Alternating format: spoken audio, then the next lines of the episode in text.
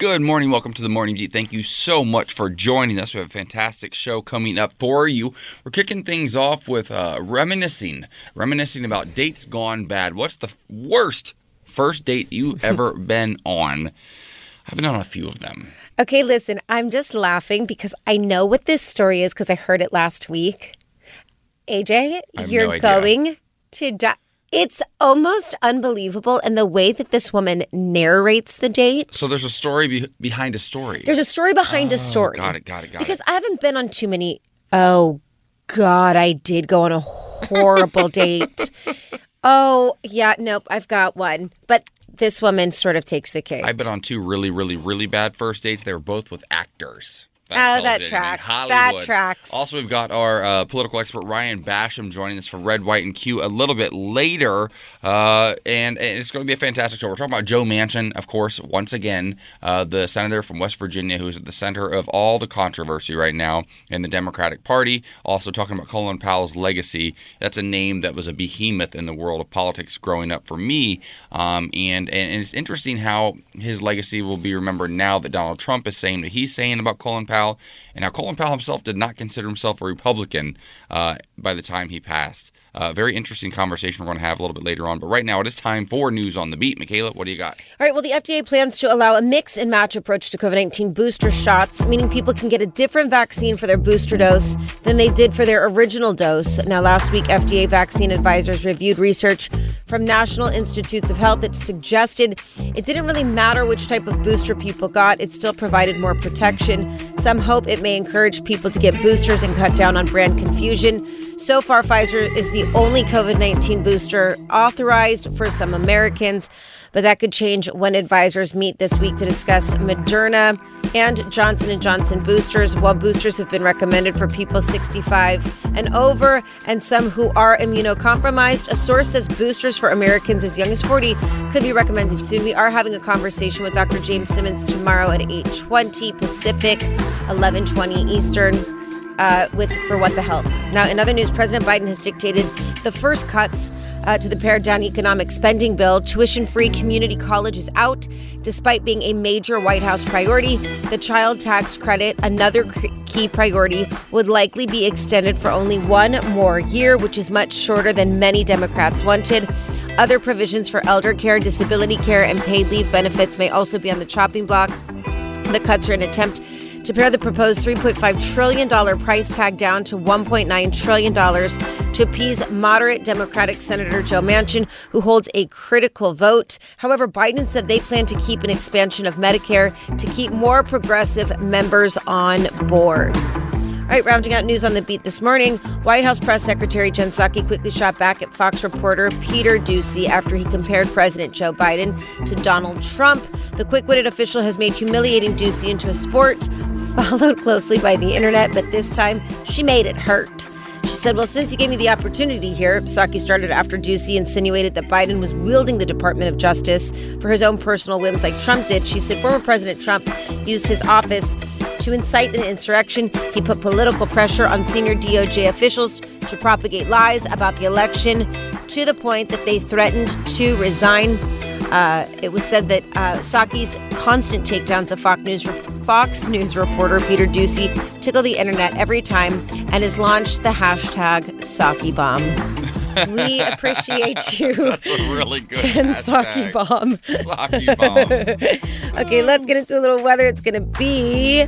Would, uh, would uh, Spicer have been a spice bomb then? Ooh. Ooh, he just didn't bomb anybody though. Remember him? How long did he last? Also, don't you wear that cologne Spice Bomb? Sometimes I do. And it's delicious. Yeah, it's wonderful. All right, it's going to be a high of 70 in LA today, 75 in Vegas, 84 in Palm Springs, 84 in Houston, 63 in San Francisco, 84 in Phoenix, 77 in Atlanta, 66 in Buffalo, 72 in Cleveland, 63 in Sacramento, 84 in Cathedral City, and 84 in La Quinta. They give us a vibe of the day. Many receive advice, only the wise profit from it. Yeah. Just to put a finer point on the Sean Spicer talk, seven months. That's how long he lasted. Seven months. Only seven months. Remember Scaramucci? What was his name? Scaramucci? The Mooch? The mooch. He lasted for a minute. Kellyanne? 13 she was, days. She was there for a couple days. Oh, Oh my, I got the there. pungent blues. Ay, ay, Remember that tune? But then Sean Spicer went on to Dancing with the Stars. Oh, that was so That awkward. was a fun moment. It's great for him and his career. Sucky bomb. Amen. Amen. Got the pundit. All right, well, if this isn't bad enough, we're talking what's the worst date you've been on? One woman on TikTok is horrified, and we have our own stories coming up next. So, the absolute best first date in the world can still be a little bit tricky to navigate. They can be uncomfortable and awkward. You're kind of feeling the situation out. You don't know what you're bringing to the table. You don't know what to expect from the other person, right? It's it's it's the the beauty of a first date. But have you ever feared for your life on a first date? Well, Elyse Myers uh, feared for her life and spent a lot of money in the process. Now, this viral, this video is going viral on TikTok. It's got over 12 million views so far. We're going to listen to it uh, in her words and sort of break it down for you. This man messages me out of the blue and he goes, I like your face. Let's go get some food. Um, okay. I love food. Stop there. Okay, that's your first mistake. I like your face. Let's go get some food. I would have liked it. That's an introduction to a horror film. I like your face. I like your face. Let's, Let's so get get, some some, food. food. I translate that as he's going to eat my face. That's what I hear. Go ahead, Elyse. Are you my soulmate? He says, Meet me at my house. I will drive us to the restaurant together. Why did we not just meet there? I have no idea.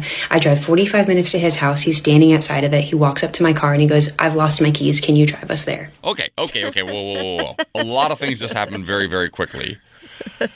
She drives 45 minutes to some man's house. Honey, what did this man look like? I won't drive 10 minutes from my house. No, no way. My partner and I have been together nine years and lived together, and we argue about who's going to drive from our house, which we share.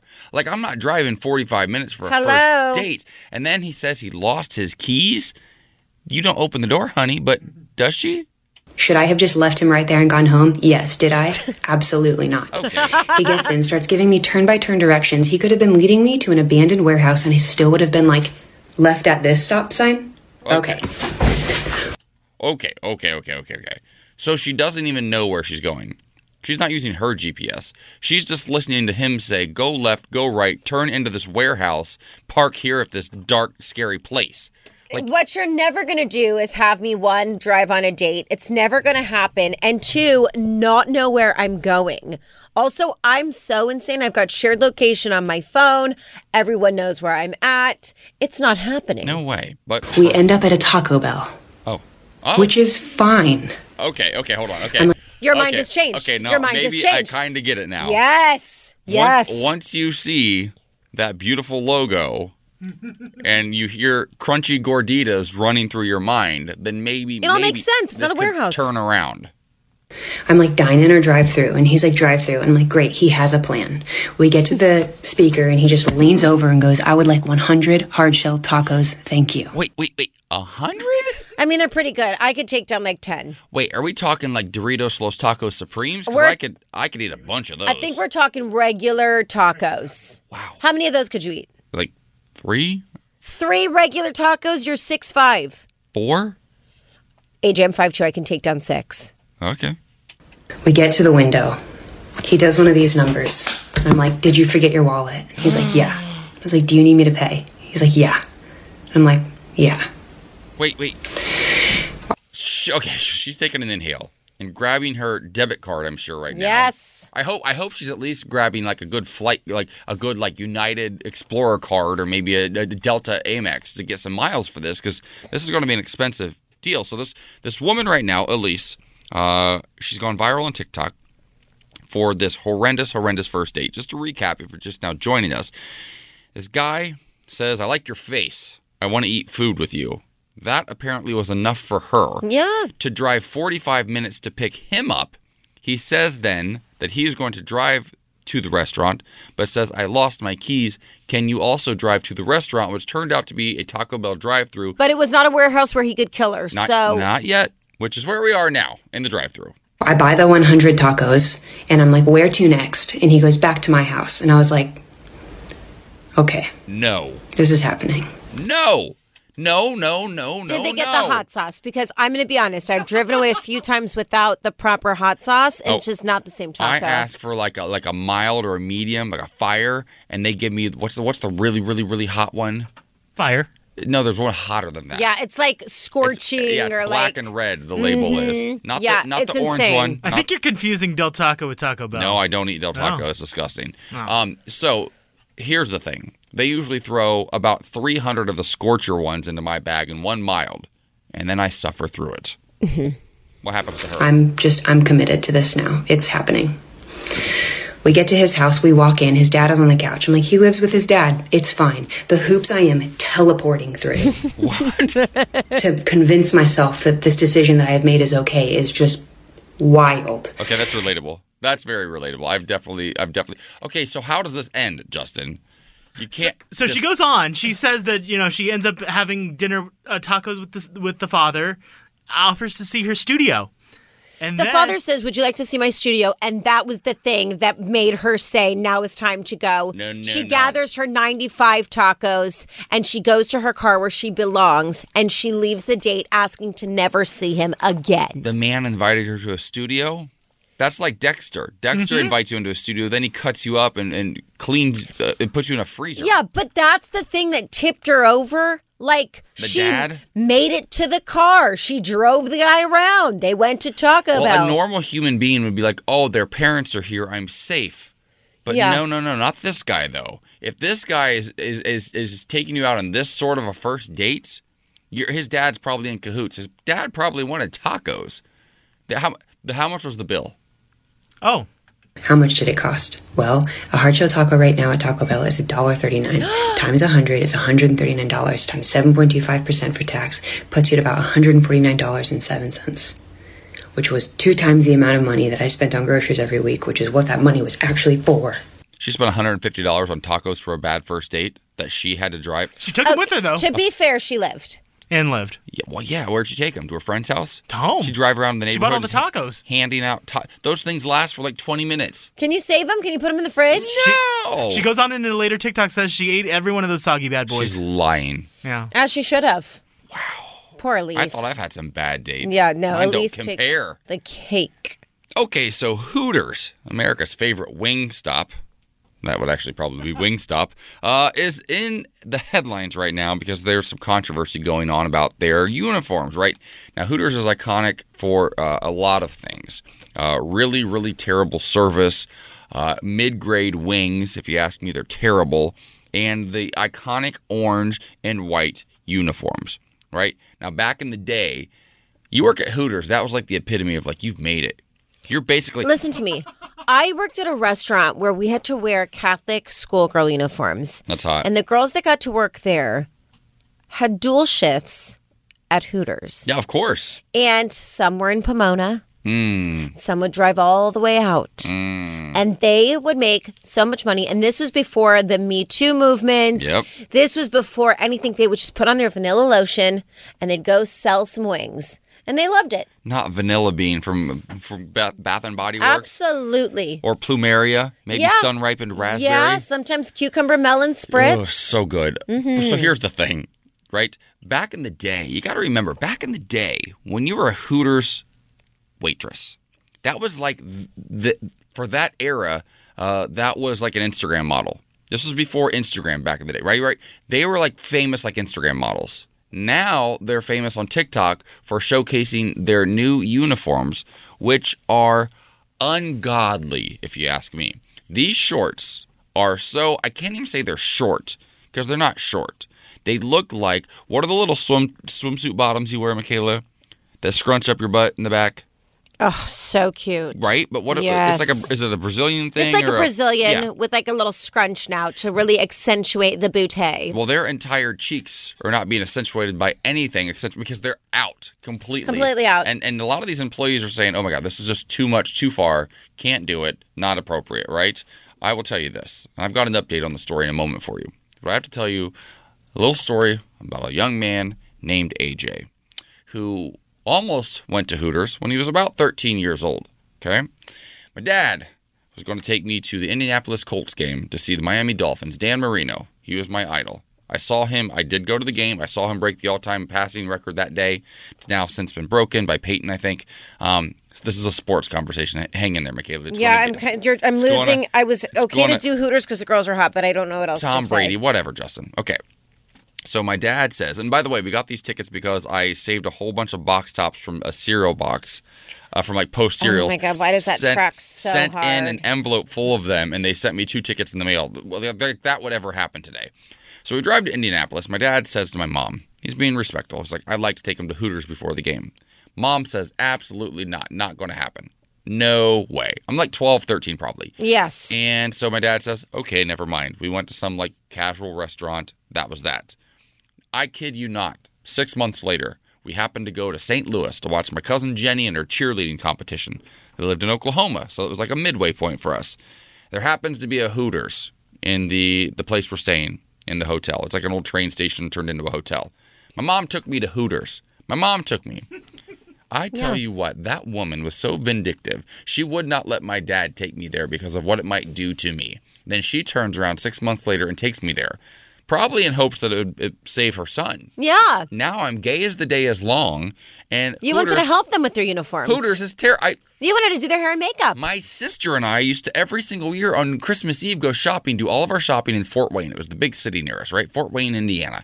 And we would go to Hooters. We'd go to Hooters for a late lunch, early di- dinner before we go back to go to church with our family and celebrate Christmas Eve.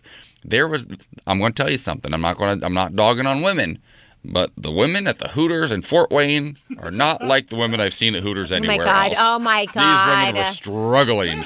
And there was our server. We kept seeing her go back to the server stand, and they have to wear these tights, those shiny, like the beige colored tights, underneath their orange shorts and underneath their white tank top. Well, she would go back there, pull up her white tank top, Mm-hmm. pull the tights all the way up to the bottom of her breasts, and then put the tank top back down over them. I feel like that's how I put my workout We pants on. probably saw her do it at least a dozen times. And then she would bring us our wings and ask us if we needed anything. And I would say, yes, please go change your uniform.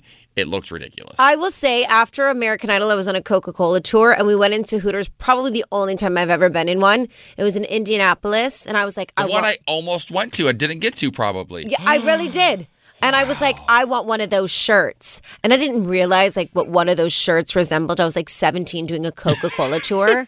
I wish there was a photo. I wore that shirt and I pushed what little boobs I had up and I was like, I'm here guys from American Idol. And like of course my trash mother didn't say like that's not the move. She was like, Yeah, push them up higher. And honestly, looking back right now. I still to this day can't figure out how. Carrie Underwood became America's I don't I don't Can't either. Figure out. Well, literally there's, there's, I a- had America's wings. there's an update though. Uh, they've reversed the policy. They're not going forward with this. Good. This is ridiculous. How an entire team at Hooters did not see this problem coming, or maybe they did. Maybe that was their plan all along. But if you're going to Hooters anytime soon, uh, you're not going to see as much cheek as you thought you might. Uh, thank God. I know our listeners are very, very happy about But that. I do know one thing. You probably hear some Carrie Underwood. oh yeah. Shut up, Justin. Very popular at Hooters. Okay, well, she's been canceled years ago. Like the shorts. Cancel Hooters. Welcome back to the Morning Beat. It's time for our first round of What's Poppin'. I feel like this one's going to take Michaela and Justin back to an iconic moment this weekend at Justin's wedding. Uh, Michaela, what's poppin'? Well, first of all, it was an iconic moment. Justin and I were dancing to this, but Lisa, my girlfriend, put, oh, dancing to Backstreet Boys. And then literally everybody came for me on my stories and God, was like, Lisa. clearly it's NSYNC. And then I was like, Lisa. You're a DJ, Lisa. Do you not play a lot of NSYNC at the clubs? Oh my God, I. I, guess, I guess that kind of tracks, actually. Yeah, it does. Yeah. But I'm like, Lisa. Okay, however, uh, Lance Bass and his husband, Michael Turchin, have announced that they were going to become dads to newborn twins. They've been preparing, but uh, unfortunately, they had several failed attempts, a lot of setbacks. So people have just been kind of waiting. But just last week, they finally announced the arrival of Violet Betty and Alexander James, uh, to twin babies. Oh, A- AJ. They named their baby AJ. Well, after AJ McLean, probably, but he was also a Backstreet Boy, so that's Yeah. problematic again. It makes sense. Yeah, mhm. Uh, well, the babies are so beautiful. Um, and Lance Bass made a post of the two babies, and it said, "Haven't slept much in five days, and I'm covered in ick, but I've never been so happy." Now there are four of us in this house that wear diapers. Hint: it's not me or Michael. And then it goes to show their two dogs. But I think this is so sweet. They've been married since 2014. They really appear to have a really great relationship. We interviewed Lance not uh, well a couple years ago, and Michael uh, was also there, and uh, they just seemed really great. I can't imagine wanting to have a baby for so long. Because it's different with gay men. Like, at least I'm in Yeah. charge with my body. For gay men, you have to make sure that, like, the woman doesn't want to end up keeping the baby or doesn't lose the baby. And It's it's really interesting. You know, I was up in San Francisco over the weekend and I met this couple who has a 14 year old son, and just like the amount of questions I had as as somebody who is looking to be a father someday with you know my partner who is also a man, it is a very different situation. It's it's expensive. It's time consuming like they like they said here they've been trying for years and Yeah. they just now were able to start a family Yeah. um but uh congrats to these th- these these fine young gentlemen and why are their dogs in diapers i'm, I'm confused about that part they're old. they must be old They're little old doggy boys. Aw. All right, well, coming up for Red, White, and Q, we're joined with, joined with Ryan Basham. A Texas bill is banning transgender students in school sports, and it's heading to the governor's desk. We will discuss in depth Red, White, and Q next. Welcome back to the morning beat. The state of Texas is trying to ban transgender students from schools. What? Also, uh, Joe Manchin, the senator, the Democratic senator from West Virginia, uh, does he believe in climate change? Does he think that we need to take any sort of action whatsoever? Lots of questions right now. He's been a topic of conversation now this entire Biden administration. And joining us here in about 15 minutes is our political expert Ryan Basham for Red, White, and Q. We're going to have these conversations and more. Stick around if you're interested. If you're not, stick around because you never know what we might say. We might make the whole segment fun for no reason other than the fact that we're just weird. Part of me thought you were going to say we might just make up the whole thing, and I was like, Sometimes we might. Sometimes we do that. You never ever know. It's like it's like an interactive game here in the morning beat. Four hours a day. You can guess. Do they know what they're talking about, or are they making it up completely? we are Squid Game. We Red light green light. Squid Game. It is time for news on the beat. Okay, the FDA plans to allow a mix and match approach to COVID 19 booster shots, meaning people can get a different vaccine for their booster dose than they did for their original dose. Last week, FDA vaccine advisors reviewed research from National Institutes of Health that suggested it didn't really matter which type of booster people got. It still provided more protection. Some hope it may encourage people to get boosters and cut down on brand confusion. So far, Pfizer is the only COVID 19 booster authorized for some Americans, but that could change when advisors meet this week to discuss Moderna and Johnson & Johnson boosters. While boosters have been recommended for people 65 and over and some who are immunocompromised, a source says boosters for Americans as young as 40 could be recommended soon. Honey, I won't wear Nike and Reebok together. I'm sure as heck not going to get boosters that are. I, I, I, I'm so weird about brands in my it. brain to put a shot in my arm that's a totally different like thing. Totally. I don't know. I don't know that I'm down for that yet. Well, we're gonna have a great conversation tomorrow with Dr. James Simmons and What the Health, 820 Pacific, 1120 Eastern. So stick around for that. Now, another news: White House Press Secretary Jen Psaki quickly shot back at Fox reporter Peter Doocy after he compared President Joe Biden to Donald Trump. The quick-witted official has made humiliating Doocy into a sport, followed closely by the internet, but this time she made it hurt. Well, since you gave me the opportunity here, Psaki started after Doocy insinuated that Biden was wielding the DOJ for his own personal whims like Trump did. Former President Trump used his office to incite an insurrection. He put political pressure on senior DOJ officials to propagate lies about the election to the point that they threatened to resign. I think there's hardly a comparison. Now, Psaki's constant takedowns of Fox News reporter Peter Doocy tickle the internet every time and has launched the hashtag Psaki Bomb. Every day he tries to ask a gotcha question, and every day he comes up empty handed and ends up looking like an idiot. Here's the thing about men. Oftentimes, they underestimate women. And they think that women aren't smart enough or quick enough or witty enough to keep up. And she's all of those things and then some. And I love her. I love her. I wish that they would play I wish they'd remake the song Cherry Bomb and make it Psaki Bomb. And then every time she just drags him, they just play it out loud. Yeah. Wouldn't that be nice? Yes. Okay, let's get into a little weather. 84 in La Quinta, 84 in Cathedral City, 72 in Cleveland, 72 in Chicago, 79 in Atlanta, 84 in Phoenix, 82 in Miami, 84 in Houston, 84 in Palm Springs, 75 in Vegas, and 72 in LA. Now give us a vibe of the day. Many receive advice, only the wise profit from it. I love that. All right, coming up for Red, White, and Q, we're joined with Ryan Basham as a Texas bill is banning transgender students in school sports and it's headed to the governor's desk. We break it down with Ryan next.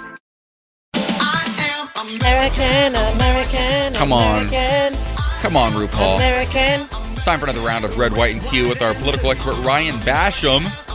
Ryan, how you doing? Good morning. Hi, honey. Good morning. How are you? Good. Hi. We're doing well. We're doing well. Uh, t- the state of Texas, though, is about to become the tenth state uh, to ban all trans student athletes. Uh, this is a big one. Texas isn't. uh, Texas isn't Mississippi. It's not you know Alabama. It's not Louisiana. It's Texas. It's a big state uh, that has been trending blue in recent years, but they're not there quite yet. Uh, why does this matter? Oh God, it matters because you know the the the tragedy is um, we have one political party that's hell bent on um, demonizing our trans siblings, and they're just going to keep doing it. They're just going to keep doing it until we start paying attention to local and state elections. Most of us, and I, by us I mean the people listening to this right now, ignore local and state elections, or we think it's okay to vote for Republicans in local races because it can't matter that much, right? Well, it does. And this is what happens. It can shatter the lives of trans kids. I mean, I don't think any of us had a childhood where we were like, oh, yeah, that was fine. There was no major trauma. Imagine what it must be like for a trans kid to have their very identity turned into a political football. I mean, just reading some of the accounts of what these kids who went to the state capital to adv- capital to advocate for themselves had to go through. The their parents were being yelled at uh, and called um, child abusers. Uh, this stuff is only going to get worse until we do something about it. And that's something. The first thing we need to do is to stop letting Republicans run our states. That's the first thing we need to do. So, for somebody like me, because Governor Abbott has indicated that he absolutely intends to sign this, it now feels like it's too late. Like he is in office, he does plan on signing it. Uh, so, for somebody that's not very well versed on politics, what would somebody like myself do? Um, this is a little bit of a long game because step one is to put as much pressure on the current elected officials in Texas as we possibly can. That means writing letters, making phone calls, and if we're close enough, going in person and protesting at the state capitol. And that's really, really important, even if it doesn't actually make a change, because after that, then we need to make sure that the people of Texas actually show up and stop voting for Republicans because in the next legislature with the next governor, if these ones can't un- won't undo this or won't stop doing this, the next ones could turn it all around. So, step one, protest like your life depends on it because many of our lives do. Step two, actually get voters out to vote these people out of office the next time around. Here's here I, I come back to this a lot because as a Democrat, I'm really, really, really frustrated with our party and have been for a long time, right? And it feels like we always have um, compassion and empathy on our side. We've got good ideas on our side. We just can't get our ish together and agree on anything. And what happens is while we're focused on the White House, right? Or maybe a Senate seat every now and then, holding on control of the Senate. Republicans are thinking about, uh, I don't know, Supreme Court nominees and judicial nominees across the country, like Trump nominated a record number, right? They're winning these little local elections. They're winning state legislators. They're they're doing things in a way they're redistricting. They worry about the census. Like they're doing the things that actually actually impact people's lives. There may very well be more Democrats in this country than Republicans. It doesn't even matter. So it feels like their long game is let's just frustrate them all so they give up. I voted for Al Gore first time I ever voted in my life. He won, but he lost. voted for Hillary Clinton. She won by a lot more and she lost. It feels like the whole system is so rigged against Democrats. It doesn't feel like a democracy. So for people like me who are listening here thinking, I'm just over it. I'm just tired right now. What do you what do you say to those people? You know, the first thing I say is I hear you, and the second thing I say is but. the reality is that right there is the attitude that conservatives have been hoping we would have and sowing in our uh, ranks for decades. Conservatives, Republicans, they are a one one issue group.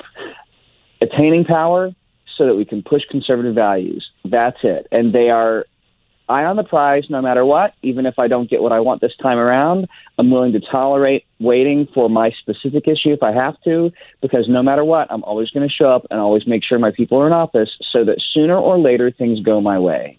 That's how conservatives are. Liberals, Democrats, on the other hand, we get precious about not getting everything our way immediately. We get frustrated because we are a big tent of many issues, many different kinds of people, many ideologies. And instead of uh, having the eye on the prize no matter what, even though it's a long game, not just one election changes everything. We get focused on infighting. We get focused on who's the most right. We get focused on eating our own the reality is for us to keep up with Republicans, we have to show up and we have to vote in every election, in every race, and then spend the intervening time communicating with our elected officials to make sure they understand what we want and how important it is to us. People think, okay, well, I didn't get the whole world and everything in it for uh, on on environmental issues in this one election cycle. I'm just going to sit out the next one. I'm going to send a message, or politics doesn't really matter to me, or it doesn't even matter what I do anyway. That's just not how it is, and we need to give that up. It's not the party that's the problem. It's each individual Democrat and Democratic voter that's the problem. We have to get over our our um, emotional malaise and get out there and vote and vote and vote, and then also contact, contact, contact our elected officials. If we do that for several election cycles in a row, we will start to catch up with the Republicans. But we have to play the game they play the way they play it. Because the way we're playing it isn't working. Well, we want to continue. A thousand Uh, percent. absolutely. Yep. Uh, we do want to continue having a conversation with you, Ryan Basham, in regards to Colin Powell, who did enact the Don't Ask, Don't Tell, but did later support its repeal, has passed away, and we'll discuss uh, his legacy coming up next.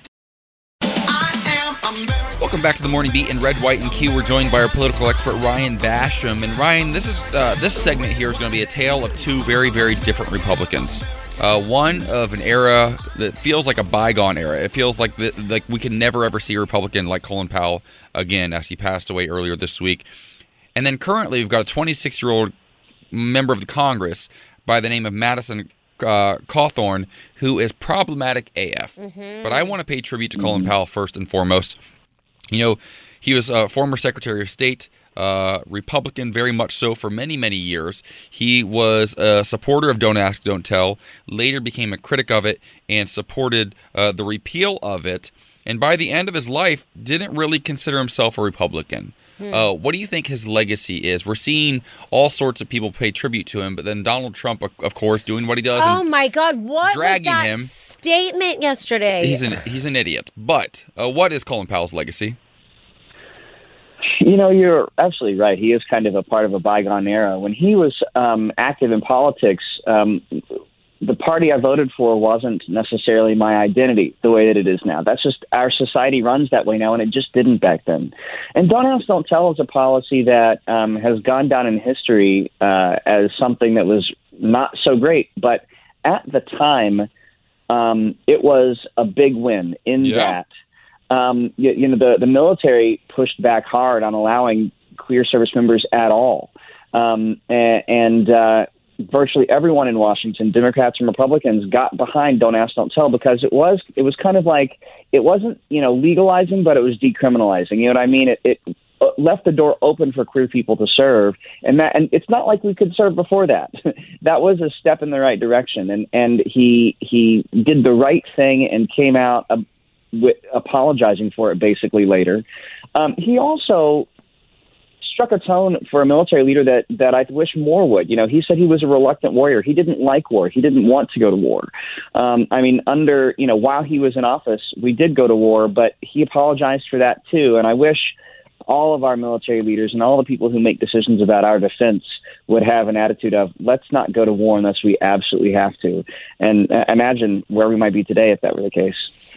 Um, I will just say that a friend of mine sent me Donald Trump just because it was brought up. Um, the statement that he made, where he said that um, he called out fake news, and he said that he hopes someday he'll be treated the same way that you know Colin was treated. And you really also see the difference between somebody like Colin Powell and Donald Trump. Um, and I feel like we've watched a lot of Republicans sort of over this time not switched fully to being a Democrat, but sort of being like the Republican Party's really intense. Do you think that you're seeing that more as well? Yeah, I you know, yes. And and the tragedy of that is that there are so many more Republicans like that that aren't speaking up because say they're still in office and they're petrified of losing their seats. Um, or because they are, you know, their only political re- relevance is their attachment to the to the Republican Party. So there are even more Republicans than we know openly talk like that, but they won't do it because for self-preservation reasons or because they're trying to, you know, maintain some kind of influence. Um, yeah, I think it's only going to get more and more like that. The problem, though, is the people who stay are going to get louder and more insistent on their own points of view, and we're going to have to find ways to combat that. Speaking of loud, let's talk about this 26 year old congressman from, uh, uh, is he North Carolina? Yes. Uh, we're talking Yeah. about Madison Cawthorn, uh, who recently uh, posted a photo of himself praying with the lieutenant governor, Mark Robinson, who's problematic AF in his own right. We shared his audio last week. Well, as as it may be, we have some audio now of Madison uh, speaking out on raising men in America. Our culture today is trying to completely demasculate all of the young men in our culture. I mean, you, you can look at the testosterone levels in young men today, and they are lower than throughout all of history. And there's a lot of reasons for this that we can get into later. But my friends, they're trying to demasculate the young men in this country because they don't want people who are going to stand up. And so I'm telling you, all of you moms here, the people who I said were the most vicious in our, uh, in our movement, if you are raising a young man, please raise them to be a monster. Raise. Okay, wow. I Raise actually men to be a don't monster. even know what to say because the men that have been raised, not all, but from a female perspective, have become part of the Me Too movement, who've become part of domestic abusers. I mean, who've become Donald Trumps. Like, I, uh, that's terrifying. you know, hearing that, the first thing I think is when they're finally able to get him into court to prosecute him for assaulting women, isn't that tape going to be incredible for the prosecution to play? Like it's all of the same thing. This is the kind of man who believes that women are the object of, of men, um, that that men are supposed to be this hyper masculine, toxic, dangerous thing, and that's uh, respectable. You know, I grew up just a few minutes from where he grew up, so I, I know people like I grew up with people like that. They are a dying breed, but you know, like that they say, the candle uh, brine, uh, shines brightest fast right before it goes out. That's that's what this is in terms of the hyper masculinity movement in our society. But make no mistake, we have to push back loudly and aggressively if we want it to die out. We can't just wait for it to dissipate. Men and women and people uh, of all identities and genders everywhere need to stand up and say, no, this is not okay. This is not the society we want. Just because you want it and a small crowd of crazy, ultra, ultra conservative people cheer for you when you say it, doesn't mean that's the America the rest of us want. And and if we don't want to make let that happen, we have to speak up. We have to stand up. We have to be consistent about it. So good. Yeah, well, thank you so much, Ryan Bash. I'm sorry I was still stuck on that audio. It felt kind of unbelievable. I won't be a monster, that. Michaela. Thank you so much, little brat. I'll be a love bug. Yeah, we need love bug men. Thank you. All right. Well, thank you so much, Ryan Basham. Coming up, um, another little brat, Jamie Lynn Spears. She's back in the Ay, ay, news. ay. She uh, she's releasing a book in January, but there's one nonprofit who is not going to have her back, and we'll discuss why coming up on What's Poppin'. You're listening to the Morning Beat. It's almost time for another round of What's Poppin'. First, I want to remind you our show is also a podcast that is poppin'. Uh, you can download it by heading over to wearechannelq.com, download the Odyssey app, and listen to us anywhere you take your mobile device, please and thank you. Uh, currently, it's time for What's Poppin'. Michaela, what's going on? All right, this story's kind of crazy. So, the nonprofit organization that Jamie Lynn Spears pledged to support through sales of her forthcoming memoir has declined to accept any money from the star. And yet, more blowback from the controversial book. This is My Brave, announced last week uh, that its team passed on an opportunity to receive proceeds from Things I Should Have Said, which is slated to hit stores on January 18th, 2022. This is My Brave, uh, which is the nonprofit organization, said to their fans, We heard you. We're taking action. We are deeply sorry to anyone we offended. We are declining the donation from Jamie Lynn Spears' upcoming book. This is My Brave further explained in the caption of the post that it had been recommended to be a benefic- beneficiary organization for the proceeds, uh, but ultimately made the decision to decline the offer. It's super. I don't know. Uh, mm, I mean, I understand where they're coming from. I think that the Spears family has created uh, so much mental health issues for Britney Spears, and um, it does feel, I guess, a little ironic. However, does a does an organization have to not receive money? Is it Yeah, blood money? is, is it, yeah, is it actually could that money have been used to help others in need right now? You can make that argument. Does the And you could also say you don't want her to have the sales at all because she still benefits Yes. somewhat from it. and does the notoriety uh, that they're now getting because of this decline actually raise more funds than what they would have gotten from her? Also, that's also possible. Yeah. Now they're in the headlines, and now other people are going to feel a certain way and donate because they denied uh, the donation from Britney's sister. So, I mean, there's a couple ways to look at it.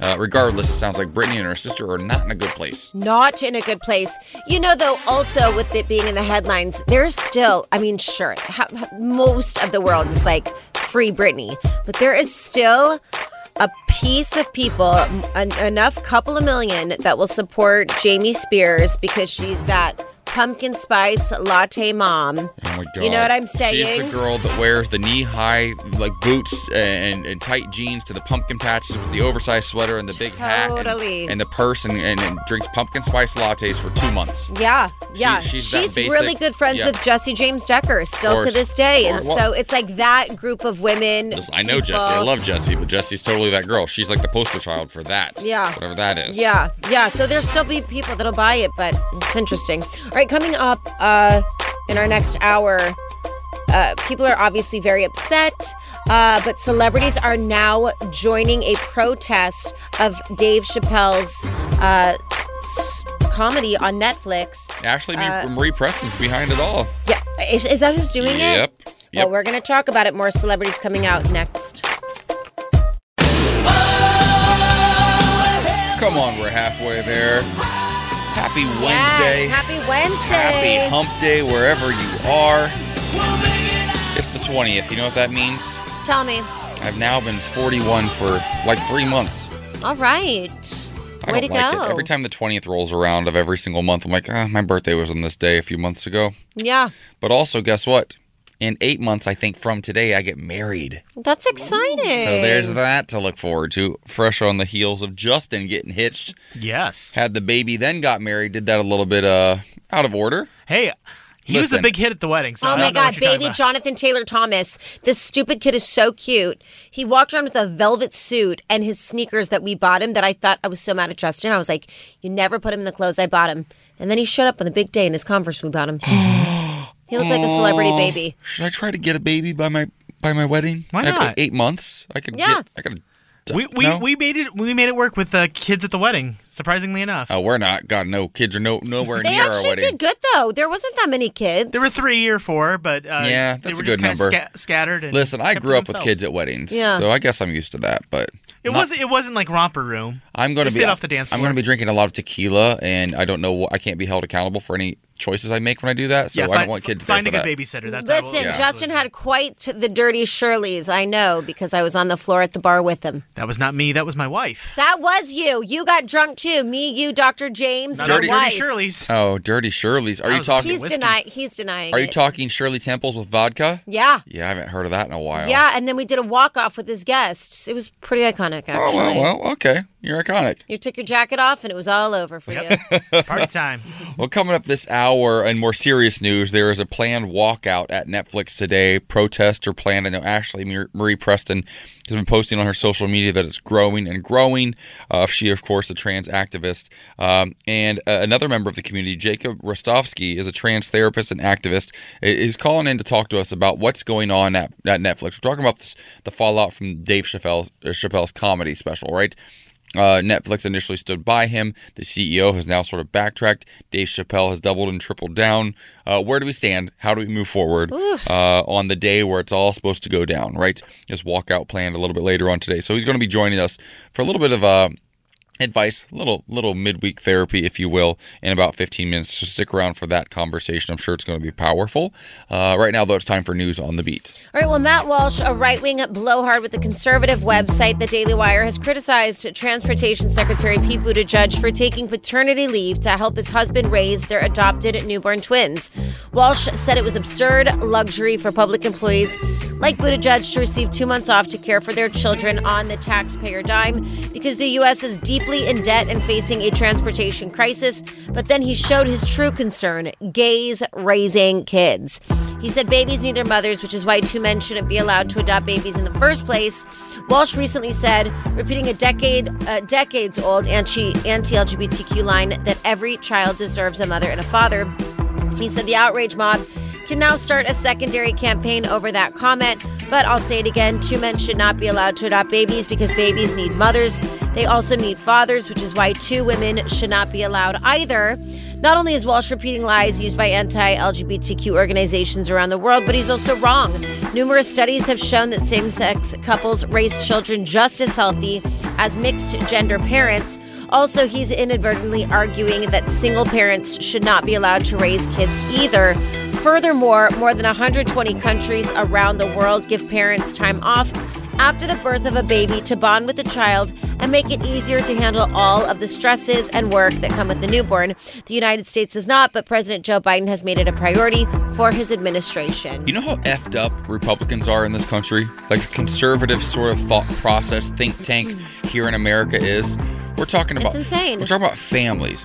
We're talking about maternity and paternity leave. First and foremost, they don't even support paternity leave, which is insane. Yeah. Right? And they also they're the ones who have never really supported paid leave, right? You go to Europe, the the mother and the father get 4 months off. 4 months both parents. We're talking about a place. Remember, I was in Europe the summer. You get six weeks paid vacation, year one on a job. Yeah. You get married. You get a two week paid vacation to go on a honeymoon so you can like consummate the, the marriage and really bond. That's what paternity and maternity leave are about. If you really want adults, parents to bond with their children, let them do that. Yeah. It's it's insane. All right. What about the United States and Papua New Guinea are the only uh, without oh the only countries without mater, uh, paternity leave? That's insane because okay we're we're taught so many things as Americans that are like oh this is normal you got to work hard. It's bull. Men should also have time to be with their child when it's born. Justin, how much time did you have? I think I took a week and a half. A week and a half. And that was a struggle for us. Mm-hmm. We had to really like move heaven and earth to figure that one out. Listen, he's taking next week off, and I'm not ready for it. I know. Well, that's for his honeymoon, which in Europe he would have two weeks for, and it would be paid. It's just the way we do things here, and the way we're we're so abused by capitalism in the United States is insane. All right, let's get into a little bit of weather. It says 79 in New York today, 72 in LA, 75 in Vegas, 84 in Palm Springs, 84 in Miami, 57 in Seattle, 66 in Buffalo, 72 in Cleveland, a high of 84 in Cathedral City, and 84 in La Quinta. Now give us a vibe of the day. Many receive advice; only the wise profit from it. I love that. All right, well, coming up, Jacob Rostovsky is a trans therapist and activist, and we're so happy to have them joining us to talk about Netflix and Chappelle, the walkout that's happening coming up next. So the fallout continues from the Dave Chappelle uh, special over at Netflix. There is a planned walkout of employees today. I know Ashley Marie Preston and others have been putting together a march on Netflix, which is right down on Sunset Boulevard, not too far from here. Uh, it's a conversation we've had uh, here on the show, but again, Michaela and I, while we may be gay, we're very much also uh, cis white people. Yeah. Right? We don't fully understand the trans experience. Uh, and somebody who specializes in this exact conversation uh, as a trans therapist and activist, uh, Jacob Rostovsky. Jacob, thank you so much for joining us. How are you? Hi. Hi, good morning. I'm I'm doing pretty well. Uh, thanks for having me on. Well, we really appreciate you because one thing we run into sometimes is, you know, Michaela and I are very, very aware that when it comes to issues of, you know, being black in America or being trans in America, you know, we can empathize and we can support, but we don't we don't know that experience. We don't live that experience, so we try not to speak on it too much. On the other side, we also try not to reach out to our black and trans friends every single time this goes down, something like this happens, because that can be traumatizing. So we're trying to like toe the line and be respectful. Um, I want to know your thoughts on this conversation in particular with Dave Chappelle. Uh, the CEO uh, initially came out, fully supported him, uh, Ted Sarandos, and now he's saying, listen, we got it wrong. But they're still not pulling down uh, the special. Uh, what are your thoughts on this, and, and how do we have a conversation that is productive? Yeah, you know, I, first of all, I just want to circle back to one thing you just said is I think it's great when you do reach out to people who are part of community because as you'll see in a second, my thoughts really go along with the fact that if you're not part of the community, you really don't have much of, I guess, you don't have much of a say in the game when it comes to what is and what isn't hurtful to a person who's part of a certain community, right? So I think what most people are missing in this entire conversation is that this entire event has really moved past a bad choice in airing a special and has now become, you know, a conversation about an extremely vulnerable and at risk community voicing concerns and not being listened to. And that's a common narrative for my community. I've been out as trans since I was 13 years old. So, you know, 17 years. And the constant battle that I, I struggle with is not being heard and having cisgender people, and quite frankly, gay cisgender people a lot of the time telling me my own experience, like how I should be experiencing the feelings that I have around being trans. So when you look back to this entire thing with Dave Chappelle, it's not that we're upset that they aired it. It we're upset that we voiced the comments being hateful and being hate speech and being dangerous, right? Because we're one of the most targeted, murdered demographics in the country. And then having leadership say, no, sorry, that's not hateful. Like I think the article he said, you know, um, hate speech is considered intent to do harm. Well, yeah, who's who's to say that that isn't right? So. Mm um, it's really coming down to us voicing our opinions, not being heard, and also basically being victim blamed and being told, yeah, sorry, your opinions aren't valid. Well, if you're just tuning in, we're talking with Jacob Rostovsky, a trans therapist and activist. Uh, we're dis- discussing uh, Dave Chappelle's special. I think the most common thing I've heard is, and even from Dave Chappelle, um, that he is an ally. He's been an ally to the community, and people are also using that as a justification for why it should stay up. How does that make you feel when you hear that? Um, you know, I have a lot of mixed opinions and a lot of mixed feelings about this entire thing. But what it comes down to is someone who is an ally. It doesn't matter what you're an ally of. A true ally listens to community when they're voicing that something is not right. So even if it could be the simplest things. We disagree that the sky is blue. But if you're an ally, you would say, I hear you. I listen to you. Let's sit down. Let's have a conversation mm-hmm. and tell me how I can do better. So it's not like, you know, you can be a super big supporter, but if you're not listening to us, then I'm sorry, I'm going to have to take that ally badge away because that's, that's just not what being an ally is about. I think what some people come up against, and, and this is where, you know, in a lot of these different conversations, I, I tend to, I, I fully support wholeheartedly, you know, anybody who's being sort of ostracized or, or demonized, and because I've experienced it, I, I, I get it to a degree, right? Um, but then on the other hand, I also understand when people say, you know, they look at the family of Daphne Dorman, right? And she, and the, Mm-hmm. the family says, we have no problem with this. We know how he was with our, with our daughter, and we support this. So, so I, I, I, guess some people, myself included, I'll be honest, I don't know how to have the conversation. I'm like, well, if Daphne's family is not upset, why is everyone else? But why is it bigger than just just Daphne and Daphne's family? Yeah, you know, that's a really great question. Um, so it, it comes down to it comes down to if we allow one person to, you know, with a big name like Dave Chappelle to go out and sort of make jokes about a community or highlight things about a community, and even if even if the family, you know, Daphne Dorman's family is fine with it, what that's saying to the rest of the world is it's okay to make fun and target an already vulnerable community. And so, you know, for me, I like to think, you know, I'm a therapist and I have skills and coping skills and all these things. And I like to think that if someone says something to me that's transphobic, I can handle that okay. But that doesn't mean that just because I can handle it okay, everyone else can. And so you always have to think to the lowest, most vulnerable member of the community.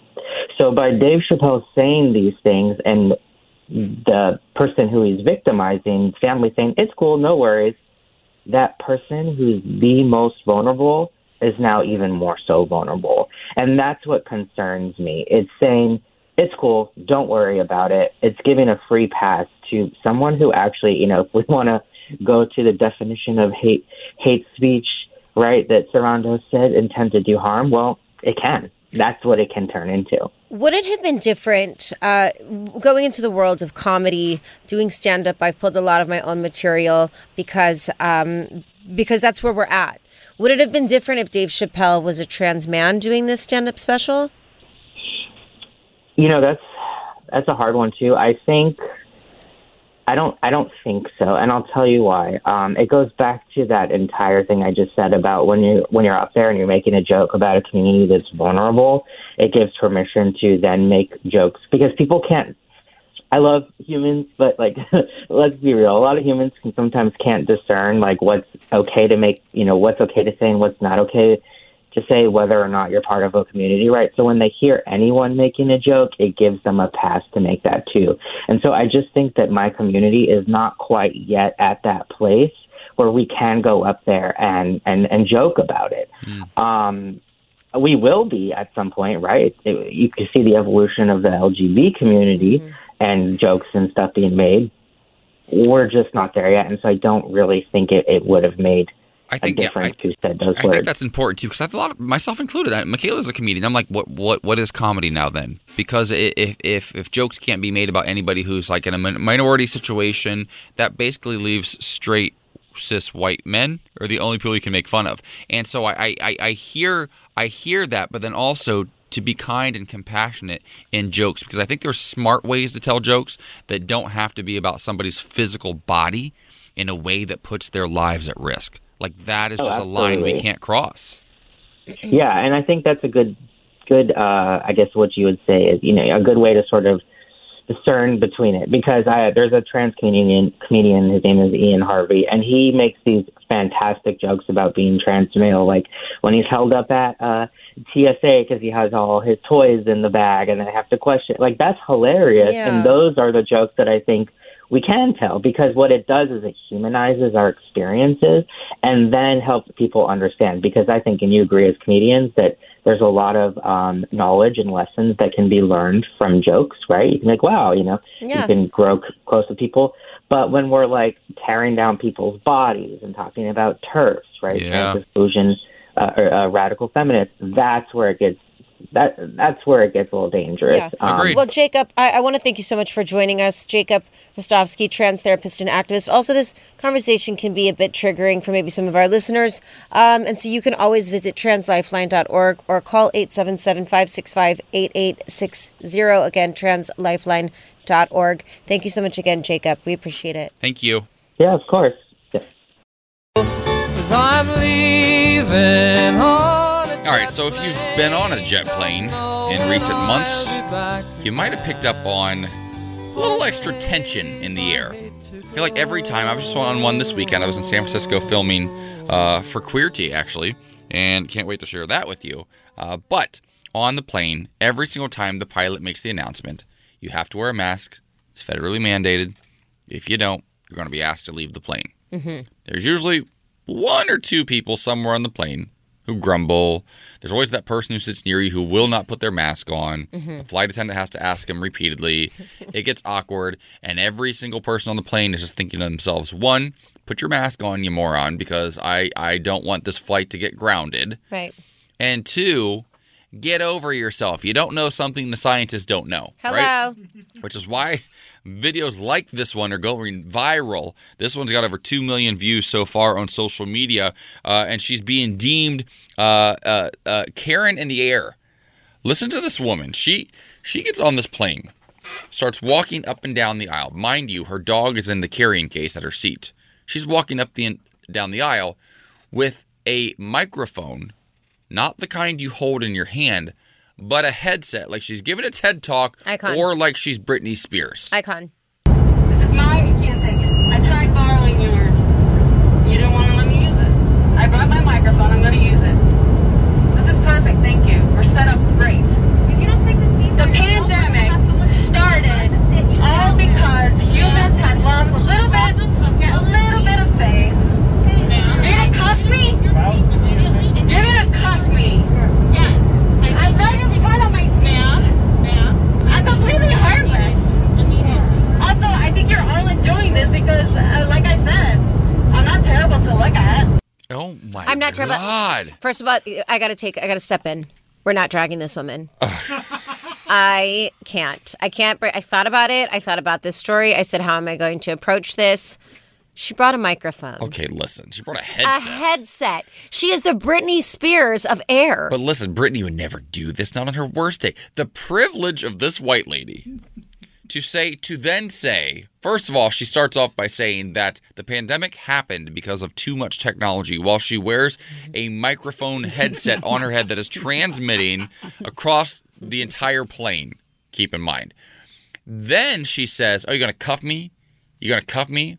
I'm pretty good to look at. You know, Okay, oh, you're I- too pretty to get cuffed, lady, first of all. Okay, She but just- uh, also, did you see her haircut? Like, that's the only part where I had to disagree. I was like, the microphone, you had me. The two, I'm not hard to look at. I saw the haircut. She sells insurance in the Midwest. I know that woman. Yes. I've seen her. You know, we all know her. Yes. Um, and just the privilege in that to think that you're, and, and, and here's what gets me. I've experienced it with my own sister, so I can speak from experience, right? The con, con, what, not condensation, the Condescension? condescension. Condensation would be like raindrops forming Right. on the, I don't think she's doing up. She's not doing that. But it's so she's so condescending in the way that she talks like she's just smarter than everybody else. Like she figured out the whole pandemic. She knows. And also, she's wearing a mask on the plane. Like why get on the I- plane? the whole thing is like her wearing the mask with the headset and her, microphone. her poor dog is probably like, "Mom, not again." Yeah, and she has like this colorful scarf that she keeps tossing to the side, and it's just, it's all very intense. However, if I were on the flight, Hmm. I might have tried to take the microphone and just put on like a show or something. you would do that. I don't know what else to do. I don't know what else I would do if I saw that live in person. Is there more, Justin? Yeah, I got a little. Shall we? My dog. My dog. My dog has better sense than any of you. In fact, my dog could be a better dog for you people. My dog is my dog. Wait, wait, wait, wait. That was very rough audio, so I'm going to break it down for you. She said, My dog has better sense than you. My dog could be a better God for you. As a matter of fact, my dog is my God. Okay, uh, I have you met Rocco? Okay, Yes, I kind of understand. but also, Michaela, what is dog spelled backwards? God. God? Listen, we love She's our in- dog. she's She has insane. a microphone and she loves her dogs. I, I don't know if I can stay mad at this. I don't like to Karen. joke about mental health, but this lady's cuckoo. Like it's just who does that? Who does that? And these poor flight attendants. I made a That's comment. That's where I do feel bad. Yeah. I made a they comment did this not weekend sign up for this. to my partner. I said, "Listen, we we fly United a lot, and he's a Delta guy through and through. His mom worked for Delta for many years, but I'm Premier 1K on United, so I get a lot of perks and upgrades. So I keep flying United. United has become a trash airline in recent years, and their flight attendants. Oh my God, their clothes are wrinkled, their hair's disheveled. They don't give an f. They don't even attempt to look cute. And I'm like, I wouldn't either. No. They're so tired of people's bull Who at this has point to go to work and put up with this? every day. It's not to wear worth. like fight pads at Listen, this point. when I flew to Europe this summer, I met this cute little queer uh, flight attendant, and they kind of like caught my eye, and I caught theirs, and it was a long flight, and I was in business class, so it was fancy. And then some guy who probably got upgraded, he did not buy that seat, gets because he got put on last, gets one of the little pods in front of me, and he takes out his phone and starts filming the flight attendant in in their face. And the flight attendant kindly asked multiple times, please put your phone down. And then the guy says, What are you going to do to me? What are you going to do to me? He's like walking backward towards him. And they had to literally, physically put the guy in his seat and say, say Stay quiet. I wouldn't want to do that. I'm not confrontational. A flight attendant shouldn't have to deal with this stuff. Absolutely It's not. Wild. Absolutely not. Okay, something we do want to deal with though is super fun. Pride Under the Pines happening in Palm Springs. Finally. Finally, and we're going to talk about it next. Welcome back to the morning beat as the world sort of adjusts to this new normal. Some really fantastic things are happening, especially in the Coachella Valley, specifically Palm Springs. Palm Springs Pride is coming back. We've got a stage on arenas. We can't wait to go see our brothers and sisters and get out into the community once again. Uh, just a couple weeks from now, we're going to be there. And here to tell us a little bit more about Pride Under the Pines, Jeremy Taylor of PS Homeboys. Jeremy, how are you? I'm good, and how are you? We're, doing great. We're fantastic. Now, can you tell us specifically what exactly is Pride Under the Pines? Uh, Pride Under the Pines is the first gay pride in Idyllwild, California, which is a little mountain town on the other side of Palm Springs. That's so cute. I This love is so it. exciting. So tell us what people can expect and what makes people want to go to Pride Under the Pines. Well, we are starting off with a party bus in Palm Springs that will take uh, local Coachella residents up to Idyllwild. And then there we will have live entertainment with uh, drag queens. We have the singer Dandel Hoyt, who was seen on The Boys. Um, then we have we're going to end our evening with a live interactive screen of Priscilla, Queen of the Desert. Oh my! Oh my God, that's iconic. Come on! Come on! Now, uh, if you want to go, you can go to prideunderthepines.com for more information. Uh, tickets are starting at just $10. Yeah, tickets start at only ten bucks, all the way up to seventy-five. If you want to get the whole pass, the bus, the movie, all of it. If you want to do the whole shebang, you've got nine days, nine hours, forty-six minutes, and ten seconds, according to your countdown. Uh, what what have you missed uh, during this pandemic, and, and what what can your uh, I guess pride goers uh, expect that weekend, and and what are you hoping? I mean, we're just hoping to bring everybody together again. Everybody has been kind of, you know, stuck in their homes, not been able to interact and socialize. And realistically, we just want to have fun and let everybody be themselves again. Well, we want to ask you, we're talking uh, Pride Under the Pines. What are some of the safety precautions? People seem to be a little bit hesitant, but as always, you guys do so great. What can people expect as far as safety? We are asking people who board the party bus up there to show their vaccination card.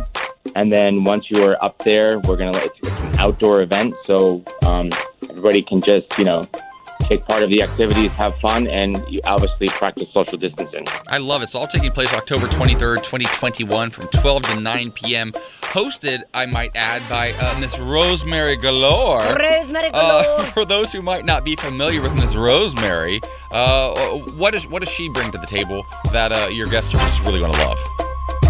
She brings lots of life, laughter, fun. She's super colorful, and she's going to make sure that everybody has a great time up on the mountain. hmm Well, we appreciate you so much. For more information, you can go to Pride Under the Pines. Tickets start at just $10.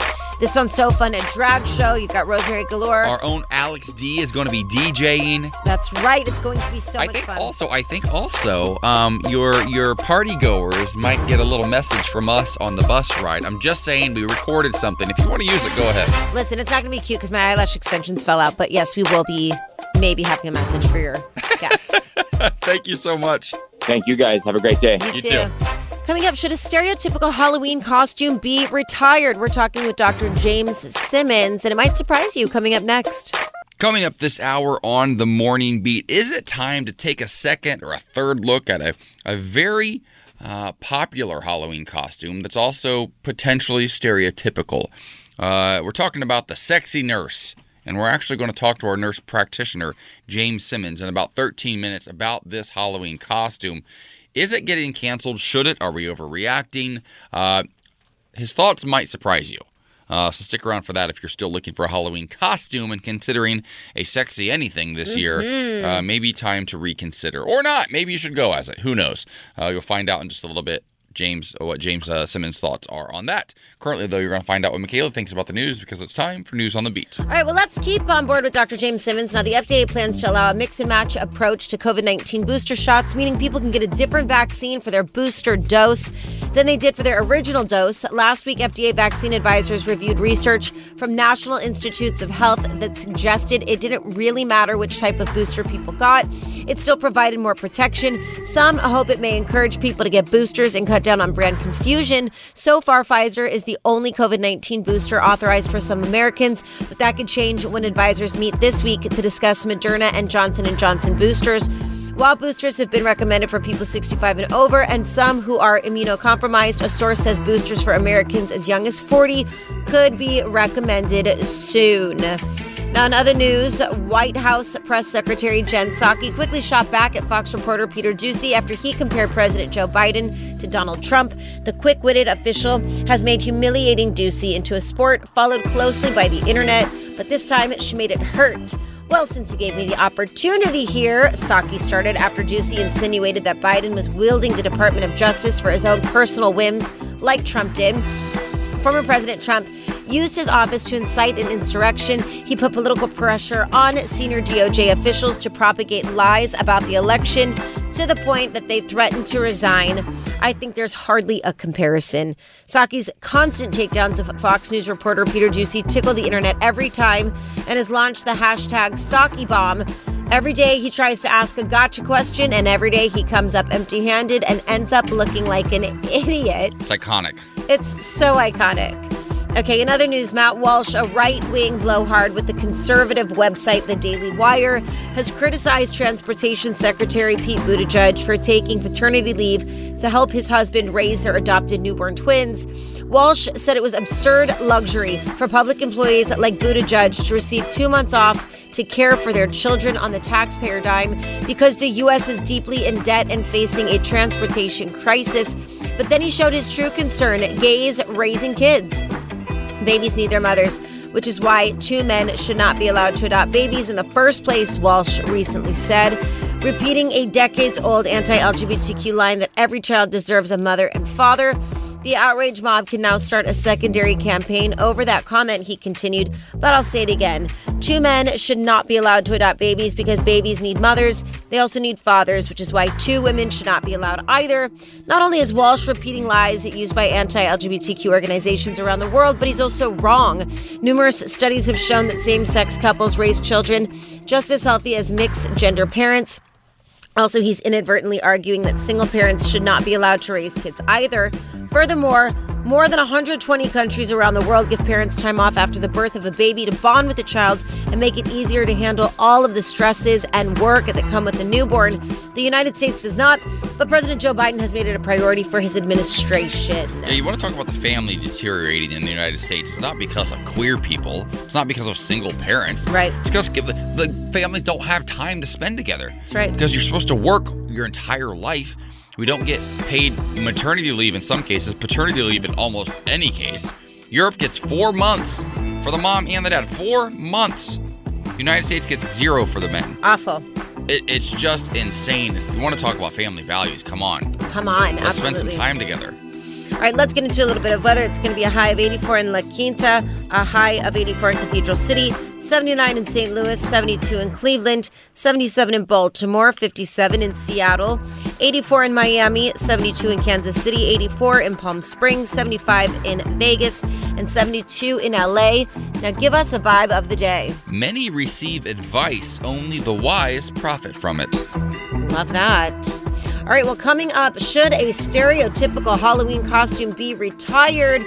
We're going to talk with Dr. James Simmons coming up next. All right, so we're so we're inching closer and closer to Halloween, and one of the most popular costumes every single year, part of pop culture, it's sort of iconic, is the sexy nurse, right? Have you ever been a sexy nurse, Michaela? No, What have you been that's sexy? I was a banana one time and it was really cute. A sexy banana? I don't do the sexy girl But you do costumes. sexy. You do sexy I do every sexy other in day of real the year. life. Like the po- the photo I'm going to be posting today on Instagram, straight hoe. So I try to like do you know regular stuff for Halloween. Well, my partner uh, literally just texted me this morning and said, "Hey, uh, Squid Games, uh, Squid Game costumes are trending on Amazon oh right my now." god, I know. So I'm No. like, cool. Can I be the pink thing with the mask and all that, and you can be like one of the competitors, one of the the, the contestants, number 69, preferably. That would be nice. Um, but sexy nurse, iconic. We have our own very sexy nurse that oftentimes joins us for very serious conversations in what the health. But there's so much more to nurse practitioner Dr. James Simmons, and he's here to tell you uh, about some of the other sides of his more flowerful, colorful, flowerful uh, life. Dr. James, I'm nervous to talk to you right now, but you are a nurse practitioner. Are you offended by nurse costumes, sexy nurse costumes, or you sort of love them? I'm offended by the word flowerful. You know, I'm like, what was that word? I meant flowery and colorful, and I, I flowerful. It's a thing. No, I actually, I sort of love it. I'm going to adopt that. I'm going to try to figure out a flowerful costume for Halloween. That's what I'm going to do. Flowerful. Listen, I, I honestly, I have to go back. I go a little bit back and forth on this one. Although I do land on one side. I have been a sexy nurse in the past. Let me just like get that out there before Yes, people honey. try to cancel me. They're like, you were a sexy nurse. I was a sexy nurse while I was in nursing school controversy, right? And then I got read for filth by all of my like nursing colleagues who were like, "Boy, what the hell are you doing?" So, listen, it's fun and cute and all of that stuff, but what it does now is it really does take away from people understanding the actual true nature of nursing as a profession. And nurses are often abused, multiple times sexually assaulted, and this is at work, like in the workplace. And people don't understand that there are millions of dollars that, like the NIH and all these other organizations, give nurses to do research. Like literally, we the HPV vaccine, why we like vaccinate people and all that discovery was nursing. Like there's, I give this uh, education on this radio channel with y'all's show twice a week at least as a doctorally prepared nurse. But then if you see me with my ass hanging out in a sexy nurse costume, that devalues what nursing brings to medicine and to healthcare. And it really does sort of plant in people's minds. Like even, you know, our girl Meg the Stallion, right? She has this new album getting ready to drop and she looks cute in her little nurse outfit, whatever. But all of the comments with all of that stuff was like, oh, Nurse Meg, come over. I think I need some, I think I need some nurturing and some, that sexualizes nurses it it perpetuates misogyny. It's just problematic all around. Yeah, I guess when you say it like that, because I always felt like it, you know, yeah, it's like sexy and it's also like nurturing. And even like when Lisa gets sick, I try to be like a cute nurse for her and be nice. But uh, yeah, how about not? Because honestly, the nurses saved so, so many lives for so long, but very much particularly during COVID 19. Well, yeah, yeah, and also like, is this always been a thing, Doctor James? Like, were nurses always sexy? Because like I, me personally, I think back to like Blink 182's album, uh, "Enema of the State," and the nurse on the front putting on the gloves. Oh my got the- God, with the big implants. Yes. Yeah, the boobs and the red, like that. That's sort of where the start of it was for me. Because for that, I feel like it was like Nurse Nurse Ratched back in the day. Like that wasn't sexy. Like when did this like start? Do you have any idea like how this kind of came about? Where it sort of came from? I mean, no, I don't know like if there's a specific moment in time, but I do feel like that there are you know, nursing has been and still remains, but it's changing, a predominantly female profession. And so if we look at these, like, let's fetishize a woman, let's make sure that we, you know, keep women in their place in terms of, like, the education that you're able to provide, the services that you're able to render. And you, what you can do best as a woman is clean me up and then make me feel good, right? Mm. So then that. God, I'm getting extends angry just hearing that. like, yeah, it's it's crazy and creepy and gross, and I, I literally go back to thinking about like the nurses that I know who were like intubating patients and cracking chests open and putting in chest tubes and doing everything we could do to keep people alive during COVID and all the time before that. I feel the least sexy at work, I promise you. It's what we do is is is difficult and emotional and oftentimes really, really, really gross. And that is as a bedside nurse and as a nurse practitioner. I'm in my scrubs. I smell. The patients smell. Like it's just messy, but that's why we sign up for this. And it is a calling. And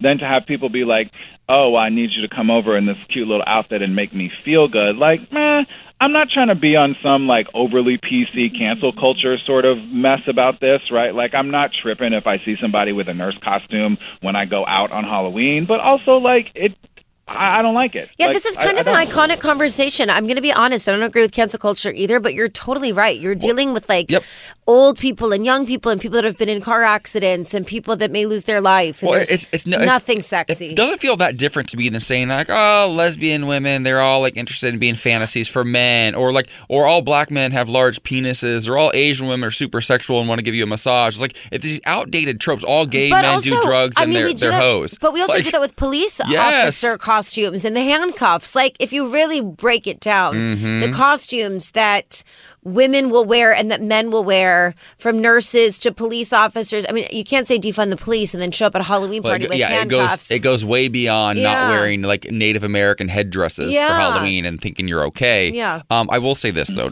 Dr. James. I do follow some really, really attractive nurses on like TikTok and Instagram. Uh, and there's something about a man in scrubs that is very attractive. Am I allowed to feel that way and also be like grateful that like these guys are really good at their jobs too? I yes, I do. I do think that that's the case because I also ultimately I think what this comes down to is it's it's the misogyny of it that it's the misogyny for me that really rubs it the wrong way, right? Like when you when we think of sexy nurse costume, none of us in our mind think of a guy with his you know the scrub top ripping open and you know he's maybe got a hairy chest or I shouldn't say guy like person with a hairy chest or like whatever and it's ripping open. We don't think that. We think of a woman in a short skirt overly sexualized doing that thing and that that to me is the whole issue like if we're going to move past this sort of like women in medicine and and women in nursing and how do we treat those individuals and you know i think just the contradictory point to me is like 20 years in a row, the profession of nursing has been voted in the United States the most trusted profession. Mm. Yet you turn around and devalue what I do for you and your family and your loved ones on the daily by dressing up in this cute little costume. You better preach. You better preach. All right, thank you so much, Dr. James. Now, coming up, we've been on some pretty terrible dates, but one woman went viral on TikTok after this date went horribly wrong. We talk about it next. Tell me something good. I'll tell you something great. We're going to start off, uh, we're going to head over to Colorado Springs. I was stuck there this summer on a detour trying to see Michaela Gordon perform in Denver. Oh my God, that's right. Our plane got rerouted for hours. I sat on a runway during a thunderstorm. So I've never actually been to Colorado Springs, but I was close. Um, and a man by the name of Tony Rojas, he's a homeless chef uh, who's always dreamed of owning a food truck. Now, 18 months ago, he lost his job because of the pandemic. And now his dream has come true and he's going viral on TikTok because that's where all dreams come true. All and this right. was also made possible by the Dream Machine Foundation and their, tre- uh, their team who's been traveling the country to help as many people as they can. Take a listen. Tony has no idea we're about to surprise him with his very own food truck. I can't wait to see his reaction. Tony! You might not be homeless after today. I got a little surprise for you. Hop in. This forty thousand dollar food truck is yours. No way. Be kidding right now. No. It's yours. this is yours. You own this. Listen. Ugh. What is what is the saying? What is the saying? You uh, give a man a fish, he'll eat for a day. Teach a man to fish, he'll eat for a lifetime. Yes. Something like that. Like they gave this man a forty thousand dollar food truck. They gave him what they actually gave him was so much more valuable. They gave him the opportunity to be creative and to be an artist again and to be a chef and to share his talents. That is unbelievable. A chance. They gave him a chance. Is what they gave him. Our producer Justin's about to start crying. So Yeah, adorable. so this sweet. video has over 35 million views in 24 hours. Yeah, amazing. That's like that's like Adele music video numbers. yes, that's insane. Of course. Congrats, Tony. I got to go to Palm or where is it? Palm Springs, not Palm Springs, Colorado Springs. And try out his food truck one of these days. Okay, well, if this doesn't, if that did not make you cry, this will. Uh, Reed Alexander was battling kidney disease, uh, but thanks to TikTok, he has a new husband and a new kidney. Because the pair were matched on Tinder in August 2020 and they're now married. Uh, I'm sorry, I said TikTok. I meant to say Tinder. Uh, they met on Tinder in August 2020 and then Diaz donated his kidney to his new husband. Um, but it really bonded them because shortly after they started dating, Alexander shared that he suffered from Alport syndrome, a genetic disease that causes damage to blood vessels in the kidneys, among any other symptoms.